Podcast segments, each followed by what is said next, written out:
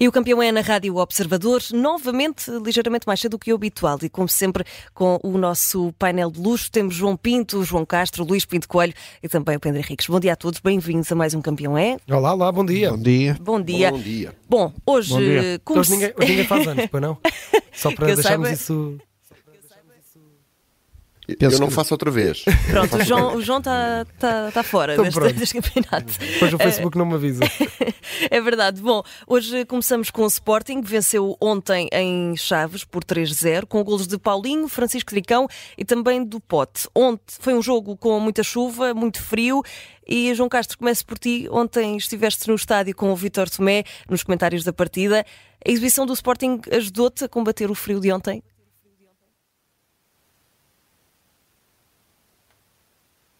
Estamos aqui a tentar estabelecer ligação com É, o João Castro ainda, João ainda- ainda está a Castro. tentar Ainda não descongelou. Ah, será que agora já temos o João Castro connosco?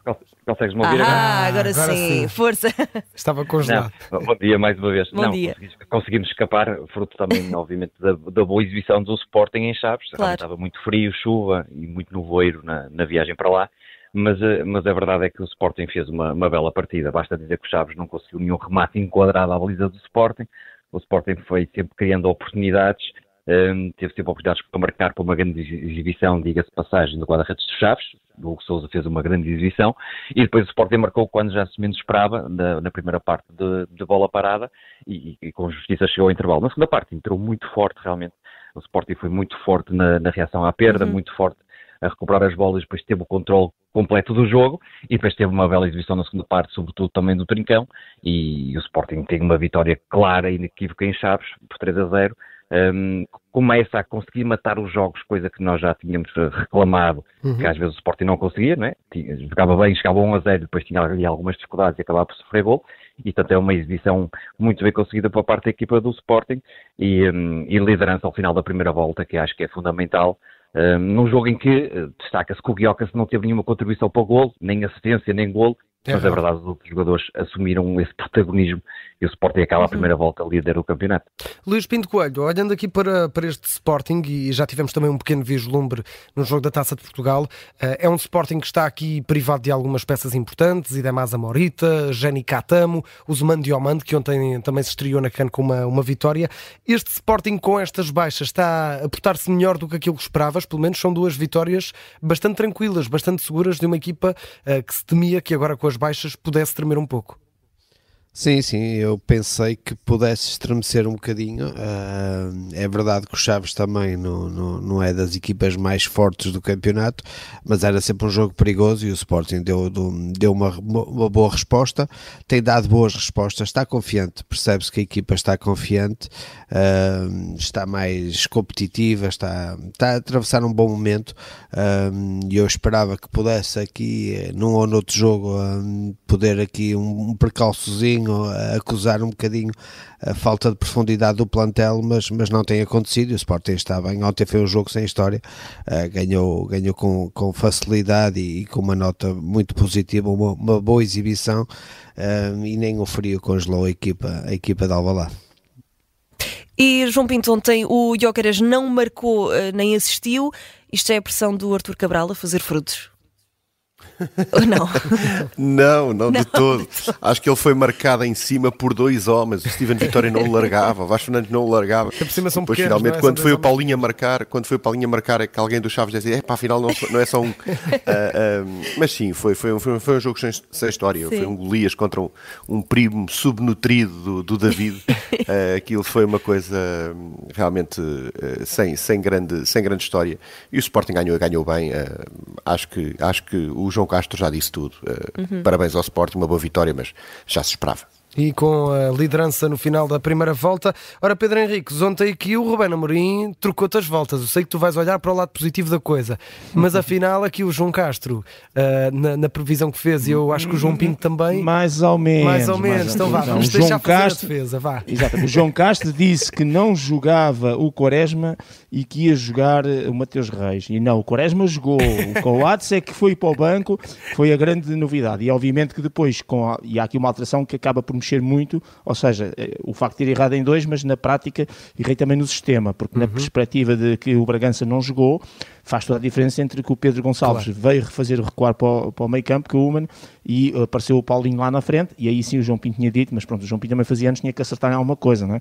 E portanto tinha falado no, tinha falado no, no Paulinho. Mas de qualquer maneira, uh, independente disso, é um Sporting que parece, aparentemente, eh, ainda é cedo para tirar essas conclusões, que os jogadores que saíram, como saíram na perspectiva da Ásia e da perspectiva da CAN, portanto, aparentemente parece que não, estão, não está a dar por eles. É um bocadinho aquela situação, uh, tremia-se um bocadinho o Diomande, o Morita, portanto, todo, o, o Catano nem tanto, mas e, e de, que eram dois jogadores, pelo menos titulares, como é o caso do Morita e o Diomande, e, e de repente parece que, parece que não estão a fazer falta. E digo parece porque uh, eu acho que continua a haver um grande desnível no futebol português, e todos nós temos essa noção. Ainda esta semana ouvimos o diretor da Liga a falar na questão da chamada classe média, que com os direitos centralizados ele ficou muito isso, era muito importante na perspectiva internacional, mas que também vai dar mais, e a perspectiva internacional é, é maior ou melhor na nossa competitividade com a tal classe média que nós não conseguimos levar à Conference League e muitas vezes a Liga Europa é com os ditos grandes, uh, mas numa perspectiva de, de, que também se possa melhorar aquilo que é a competitividade interna, se houver mais dinheiro para ter melhores jogadores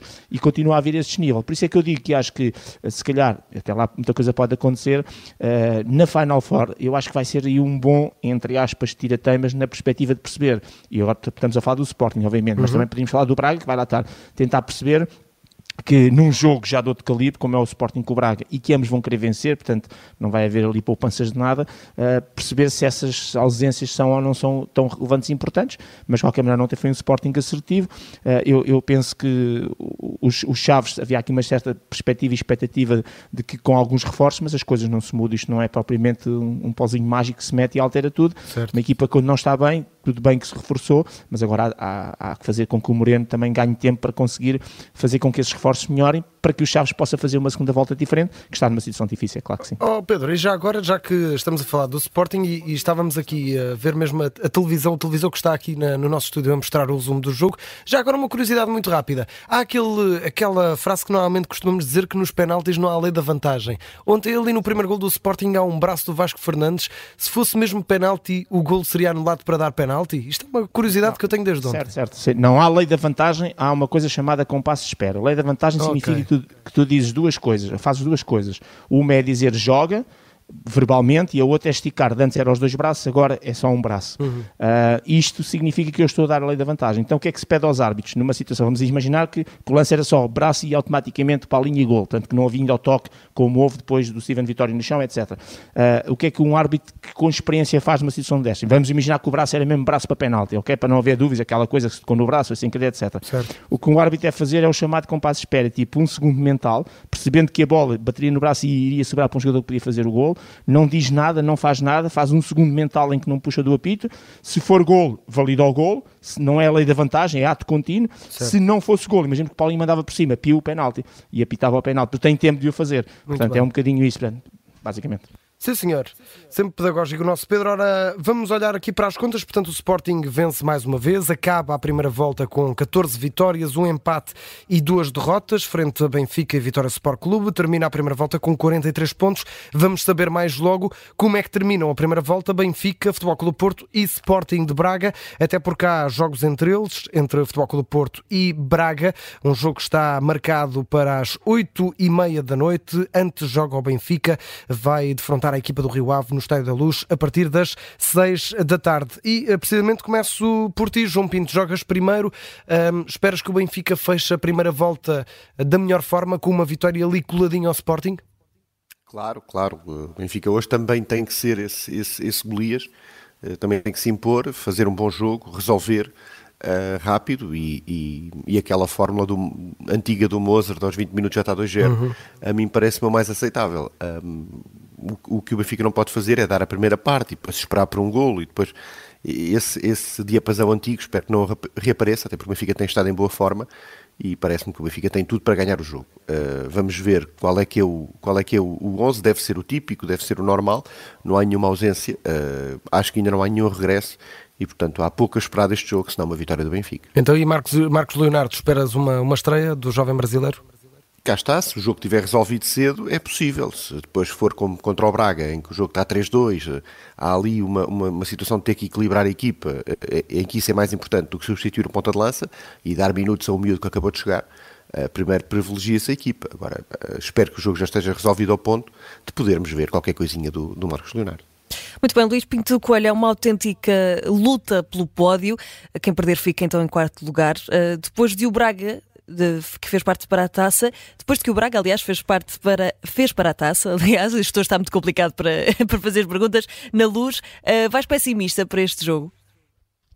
Não vou pessimista, mas vou, vou cauteloso. Uh, penso que é um jogo muito difícil uh, e acho que o registro do jogo vai ser muito parecido com o Benfica, com o Benfica Braga. Acho que vai ser um uhum. jogo com golos, um jogo aberto.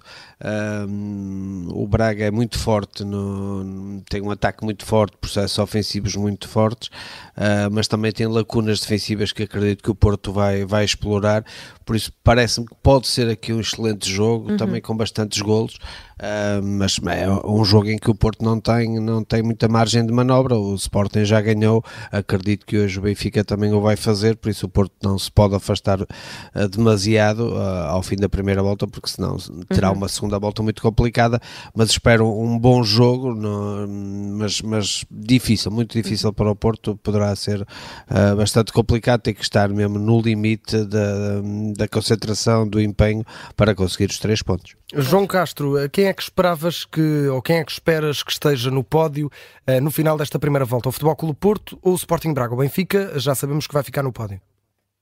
Olha, deixa-me dizer sobre o jogo do Benfica, eu acho que o Benfica é claramente favorito, até porque o Rio Ave teve problemas no, no escrever jogadores, o plantel está curto, apesar de terem chegado agora ao tal longo, não é? E portanto é, é muito difícil Isso para foi, um, foi um ótimo trocadilho, devo dizer. Eu, eu, eu preparei isto, estava à espera de dar a oportunidade para brilhar aqui. Neste momento. este momento. Mas portanto o Rio Ave terá muitas dificuldades na luz, eh, vamos ver, eh, embora jogue bom futebol, tem um bom treinador, tem ali alguns bons jogadores, mas, é, mas vai ser difícil perante o Benfica que está, que está, está em boa forma. No, no, no jogo do Dragão, vou-te ser sincero, ou vai ser muito difícil ou o Porto vai vai passar facilmente pelo Braga. E eu vou-te dizer isto, porque se o Porto começa a, a ganhar cedo, e perante as dificuldades uh, defensivas do Braga, sobretudo no setor uh, central da defesa, que eu acho que grandes lacunas do Braga, eu acho que se, ou, ou, o Braga realmente entra bem no jogo e, e agarra o jogo e, e coloca dificuldades ao Porto, como colocou o Benfica, ou marca primeiro, e teremos um, um, um Braga efetivo, uhum. embora, lá está, na luz parecia-me sempre que o Braga, apesar de estar por cima em alguns minutos na segunda parte, parecia que de vez em quando o Benfica bastava ir lá e criava perigo e, e, podia marcar. Aqui acho exatamente a mesma coisa. Se o Porto entrar forte e marcar cedo, eu acho que o Porto vai, vai passar facilmente para o Braga. Se o Porto hum, não conseguir isso e o Braga entrar no jogo e marcar primeiro, aí vamos ter um jogo muito parecido com o da Luz. Hum, e vamos ver, mas eu acho que o Porto para mim é, é, favorito a ficar em terceiro lugar aqui no final da primeira volta. Muito bem, Pedro Henriques, queremos eh, saber o que esperas destes dois jogos, mas também, obviamente, queremos saber os 11 de Benfica e Porto, a ver se hoje acertas mais de forma rápida, o Benfica acho que é claramente favorito por as razões óbvias, não é? Por, uhum. por todo o contexto. O Rio Ave, eh, eu tive a oportunidade de ver o Rio Ave a jogar curiosamente num jogo que perdeu, que foi eliminado da Taça de Portugal eh, com, com, com o Torriense. Um, e percebi claramente que a questão de não poderem inscrever jogadores, etc, etc, era uma coisa que estava a complicar. Claro uhum. que este Rio Ave agora é um bocadinho melhor, mas de qualquer maneira é, é uma equipa que eu acho que não vai ter grandes hipóteses, quer dizer, hipóteses tem sempre, isto vale o que vale, mas acho que o Benfica é claramente favorito. Em relação ao Porto Braga, muitas curiosidades, tentar perceber que o Porto em casa é sempre forte, mas tentar perceber se, uh, se esta falta, aparente falta de consciência do futebol do Porto se mantém ou não, e sobretudo perceber também este Braga, porque uh, o, o Braga entrou num ciclo repara que psicologicamente ter perdido uh, e pode-se ganhar ao Vitória Sport Clube no último minuto foi extremamente complicado em Braga, pela rivalidade que existe, e mesmo tendo feito um grande jogo ou um bom jogo na luz, perdeu com o Benfica. E é um Braga que este mês tem muita coisa, e agora vai ao Dragão. E, e daqui a uma semana e meia joga com o Sporting. E se ganhar ao Sport pode correr o risco, positivo obviamente, de se o Benfica ganhar o Estoril ir à final com o Benfica, está aqui uma série de jogos relevantes e importantes e quando acabar este ciclo, o Braga está nas competições europeias. Mas isso são os, os bons uhum. sinais de um clube que cresceu bastante e que realmente é, um, é, um, é, uma equipa que neste momento, como diz o Sérgio Conceição, concordo, tem que se contar com o Braga para todos os títulos possíveis. De forma rápida, uh, Benfica, uh, acho que este é fácil, portanto hoje é mesmo certinho, este, este já podem escrever aí, que é o 11, Turbine, Morata à esquerda e Orsens à direita, não há outros, portanto Otamendi e António Silva, João Neves Cocosu, Rafa João Mário e Dina Maria nas costas do Cabral. Em relação ao Porto, bocadinho mais difícil, Diogo Costa, Fábio Cardoso, Pepe centrais, Vendela à esquerda, João Mar à direita.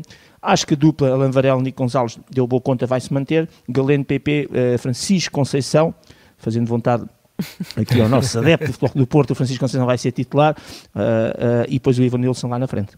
Vamos ver, vamos esperar para ver. Muito bem, o Benfica é segundo, é segundo classificado, 39 pontos. Em caso de vitória, vai ficar com 42. Coladinho ao Sporting a 1 ponto. Porto tem 35, Braga tem 33. Quem perder mais logo vai ficar no quarto lugar no final da primeira volta. Meus caros, ainda queria ir muito rapidamente ao handball. Portugal venceu tem, já está no, no, main round do, do europeu. Um, logo com, com dois jogos conseguimos esta, esta proeza, uma grande vitória por 30-27 frente à Chequia, sendo que Portugal aproveitou depois a vitória da Dinamarca para carimbar essa presença no main round. Olha, é o meu campeão, desculpa então, de interromper, é, é o meu campeão. Se é quiseres começar por aqui, Podemos ir já, já despachado. Vamos embora, vamos embora, Pedro. Desculpem lá estar aos meus colegas, mas é, como é o meu campeão, fica já despachado. Uh, realmente escolhi a vitória de Portugal uh, eh, 30-27, é a terceira vez que nós passamos ao main round, mas agora com mais consistência. A primeira foi em 2000 2002, uhum. depois passaram-se quase 18 anos em 2020 e agora, repara, já estamos num período mais curto, significa que começamos a estar mais próximo de estar sistematicamente nestes grandes uh, certames e a passar. Uh, Portugal vai jogar na segunda-feira uh, para o primeiro lugar com a Dinamarca. A Dinamarca é só tricampeã mundial, uhum. para as pessoas perceberem o grau de dificuldade. Portanto,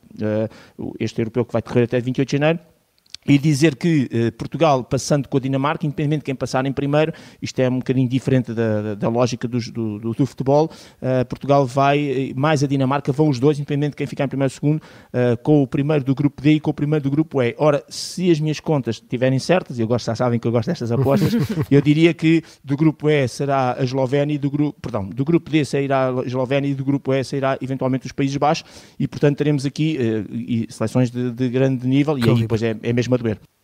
E Nota é... 18 para o que Portugal fez e para a passagem da main round. Isso mesmo. Muito bem, então João Pinto, pergunto também uh, a tua nota e o teu campeão de hoje. O meu campeão é a seleção da Índia. Uhum. Uh, que vimos ontem na Taça Asiática a jogar contra a Austrália e uh, eu não me recordo de ver outra seleção, uh, sem ser em cricket, a representar o país mais populoso do mundo. E, portanto, um, um, um 16 ou 17 ou 18 ou, ou não sei quantos bilhões que são uh, para a Índia e que bom é receber-vos nestes palcos. Claro que sim. Luís Pinto Coelho, que é o teu, o teu campeão e que nota é que dás? Vou dar um 20 para a Cannes, que começou ontem e que é uma, uma competição que, das competições que eu mais gosto de acompanhar, tem uma magia muito própria.